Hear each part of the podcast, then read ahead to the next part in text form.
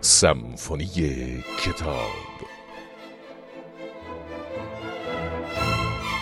دنیای هیجان انگیز کتاب و موسیقی. مروری بر برترین کتاب های جهان با همراهی ماندگارترین موسیقی های تاریخ. سلام. کتاب زندگی بر محور حقیقت نوشته هانس روسلینگ سوئدی تفسیر آدم ها از اوضاع و احوال دنیا رو اشتباه می‌دونه و معتقد دنیا از اونچه فکر می‌کنیم جای بهتریه. مهمترین حرف این کتاب معرفی ده غریزه انسانیه که باعث شده آدم های دنیا منفی باف باشن. خوندن این کتاب برای کسایی که به تفکر نقادانه به عنوان یکی از مهارت های زندگی علاقه دارن می‌تونه شیرین تر هم باشه.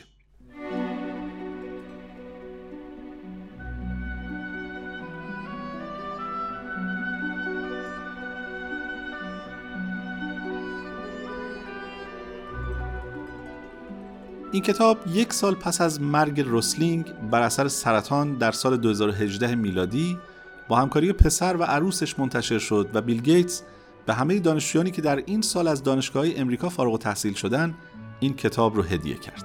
بیل گیتس در متن کتاب جایی گفته یکی از مهمترین کتابایی که تا حال خوندم و راهنمایی ضروری برای درست فکر کردن درباره دنیاست.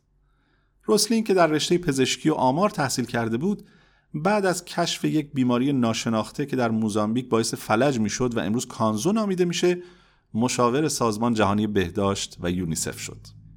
سخنرانی های تد این آمارنگار که 35 میلیون بار دیده شده اون رو به پرطرفدارترین دانشمند سوئدی در یوتیوب و تاک تبدیل کرده.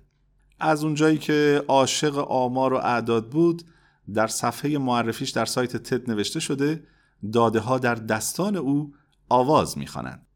چندین ترجمه از این کتاب یعنی فکتفولنس در کشور انجام شده که من بعد از اینکه گروه صنعتی بوتان ترجمه انتشارات کتاب کوله پشتی رو به من هدیه کرد تصمیم گرفتم روش کار کنم و ممنونم از بوتان و مدیرانش که با دقت کتاب برای هدیه دادن انتخاب می‌کنند.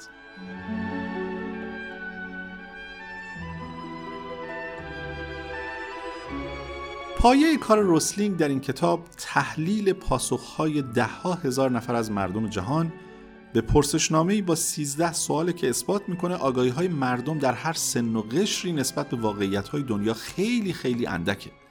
هانس پاسخهای ناامید کننده مردم به این سوالات یعنی متوسط دو پاسخ درست رو فاجعه می‌دونه و با صدای بلند توی سخنرانیهاش در تتاک که پیشنهاد می‌کنم ببینین چون نحوه ارائه متفاوت و سرگرم کننده ای هم داشته یه سوال بزرگ رو مطرح می‌کنه. آدم ها چطور با این همه ضعف آگاهی از حقایق دنیا برای آینده خودشون تصمیم می‌گیرن؟ جالبه بدونین که این نتیجه بسیار ضعیف در پاسخ درست تو هر گروهی که امتحان کرد شبیه بود. از دانش آموز گرفته تا معلم، سیاستمدار، خبرنگار، دانشمندان. دریافت کنندگان جایزه نوبل، پژوهشگران پزشکی و هر گروهی که فکرش رو بکنید در هفتاد کشور دنیا. بالاخره به این نتیجه رسید که مسئله اصلا هوش و فهم و سواد نیست. انگار همه گرفتار دیدگاه های نادرست و اشتباهی درباره جهانن. پس گفت موضوع نداشتن اطلاعات نیست بلکه این عدم آگاهی به نظر من یعنی روسلینگ زائیده قرایز احساسی ما نسبت به دنیاست. اینجا بود که تلاش کرد این قرایز رو شناسایی کنه و حالا در کتابش ده غریزه رو به مردم دنیا معرفی کرده. ضمن اینکه آمار و ارقام توسعه در جهان رو هم به کمک نرم افزارهای مختلف به خوبی کنار هم قرار داده و مثلا در یک ویدئوی چهار دقیقه‌ای که تولید کرد خودش می‌گفت معادل مطالعه یک سال تاریخ جهان در دانشگاه رو بهتون هدیه کردم. روسلینگ برای این مطالعات و همینطور سالها فعالیت انسان دوستانه در نقاط مختلف جهان در سال 2012 میلادی جایزه فعالیت‌های بشردوستانه هاروارد رو دریافت کرد و در فهرست صد چهره تاثیرگذار دنیا در مجله تایم معرفی شد. با این توضیحات بریم سراغ ده غریزه‌ای که نویسنده میگه بشر رو به اشتباه میندازه و باعث شده آدمهای منفی بافی باشیم. هرچند باید این نکته رو بگم که منتقدان روسلینگ میگن این کتاب خوشبینی بیش از حدی به دنیا داره و در اون خبری از تحلیل روندهای منفی مثل چالشهای زیست محیطی نیست. ولی به هر تقدیر روسلینگ با آمار و ارقام واقعی خودش در حوزه‌های مختلف میگه دنیا از اون چه تصور می‌کنیم جای بهتری برای زندگیه و به آینده دنیا هم خیلی خیلی امیدواره.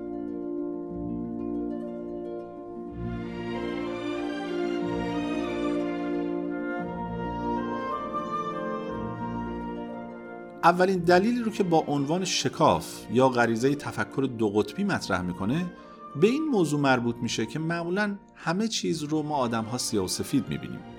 مثلا خود روسلینگ معتقد به جای اینکه مردم دنیا رو به فقیر و غنی یا کشورهای پیشرفته و در حال توسعه تقسیم کنیم بیایم با اعداد دقیق سطح درآمدی مردم رو ملاک قرار بدیم.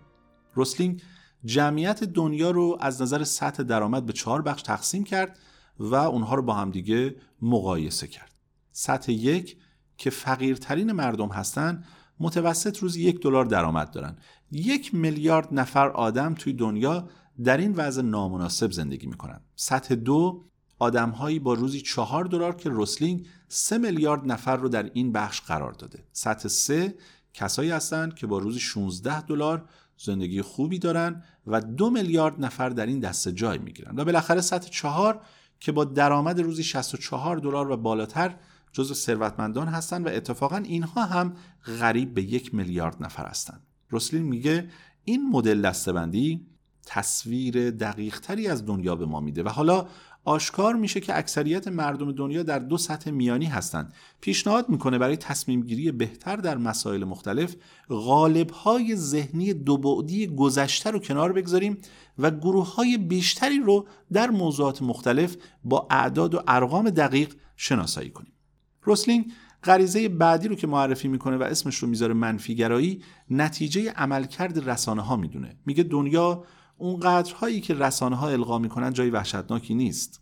اون معتقده رسانه ها خبرهای بد رو میگن و از سوی دیگه چون خوبی ها و پیشرفت ها تدریجی هستن خبر نمیشن. اسم غریزه بعدی رو گذاشته خط مستقیم. موضوعش اینه که نمودارها همیشه قرار نیست خط مستقیم باشن. یعنی همه چیزهایی که دوربر خودمون می‌بینیم همونطور که نمودار رشد بچه از بد و تولد تا شش ماهگی که به شکل خط مستقیمه نمی‌تونه همیشگی باشه و الگوش عوض میشه بقیه چیزها هم نمودارشون همیشه خط مستقیم نمیمونه و تغییر می‌کنه.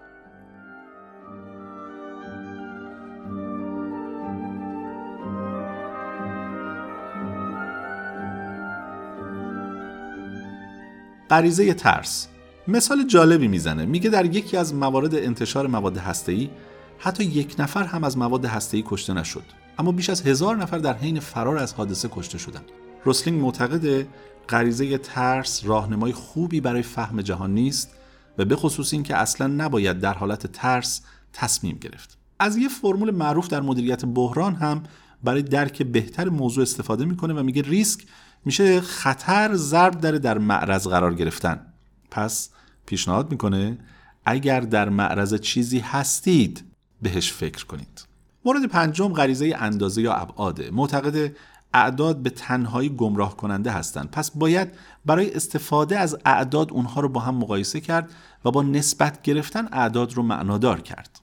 اسم غریزه بعدی رو گذاشته تعمیم. گفته یادمون باشه کلمه اکثریت یعنی بیشتر از نصف. می‌تونه 51 درصد تا 99 درصد رو شامل بشه. پس تعمیم ندین و تفاوتها و شباهتها رو تو گروه های مختلف بیشتر بررسی کنید. روسلینگ میگه سراغ استثناها هم نرین. چند نمونه رو نباید به همه دنیا تعمیم داد. راجع به غریزه سرنوشت یا تقدیر هم حرف قشنگی می‌زنه. میگه دنیا به سرعت در حال تغییره و شما نمی‌تونین با دانش و هنجارهای پدر بزرگ یا حتی سالهای قبل خودتون به دنیا نگاه کنید.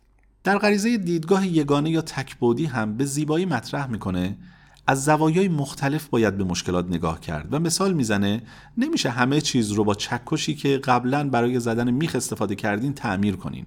به جعب ابزار نیاز دارین یعنی خیال پردازی کنین و ایده های جدید رو هم امتحان کنید.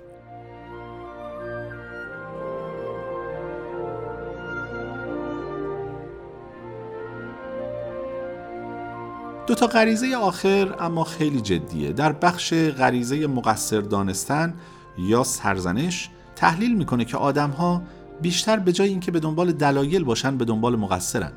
تو رویدادهای خوب هم به دنبال قهرمان ماجرا هستن و توجهی به شناخت سیستمی که باعث موفقیت شده ندارن. روسلینگ با همه وجودش تاکید می‌کنه سرزنش تمرکز تفسیر و استدلال درست رو از ما می‌گیره. آخری هم غریزه استراره خیلی وقتا شرایطمون رو استراری فرض می‌کنیم. در حالی که اگه کمی آروم باشیم و فکر کنیم می‌تونیم اطلاعات دقیقتری کسب کنیم و تصمیمات بهتری بگیریم. من که به شخص واقعا خوشم اومد و به نظرم این ده عنوان حس هایی هستند که درون خود من الان دارن آزادانه قدم می‌زنن بدون اینکه کنترلی روشون داشته باشم. شاید اگه بتونیم این خطاهای شناختی رو کم کنیم حس بهتری به زندگی داشته باشیم و به آینده دنیا هم امیدوار شیم. اجازه بدین یه بخش کوتاهی از متن کتاب رو هم براتون بخونم.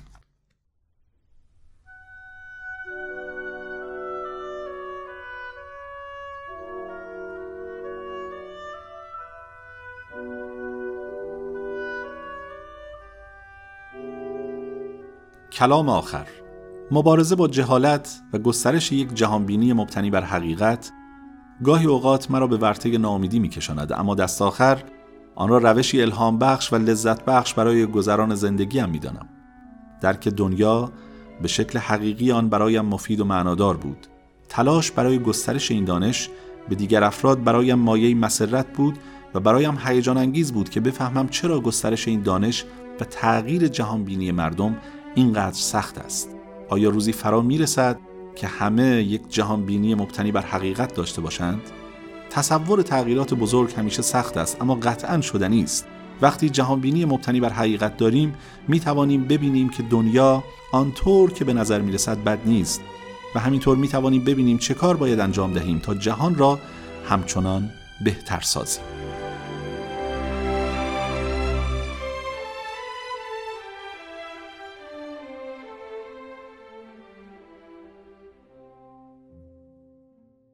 اما موسیقی که در این اپیزود همراه ما بود دریاچه قو نام داره.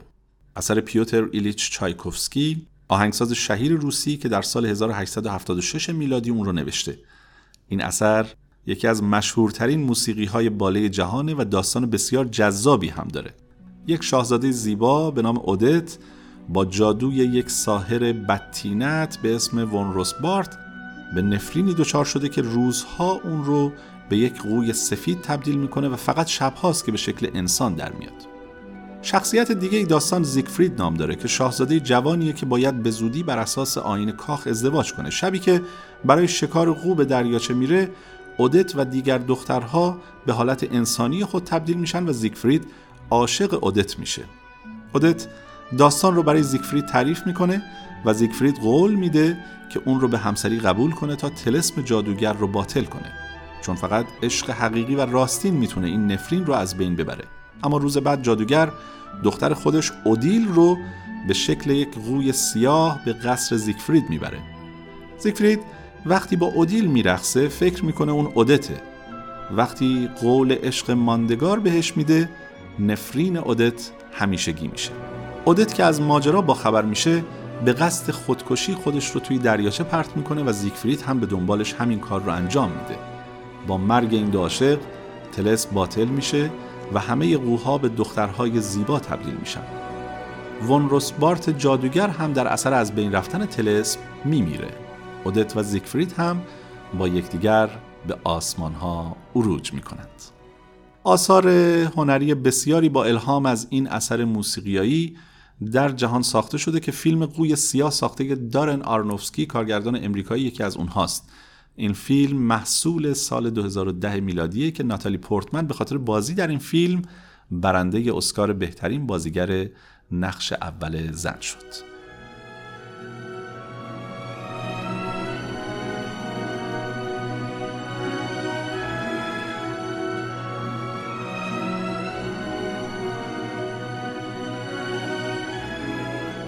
مشتاق نظرات شما درباره این اپیزود محمد حسینی.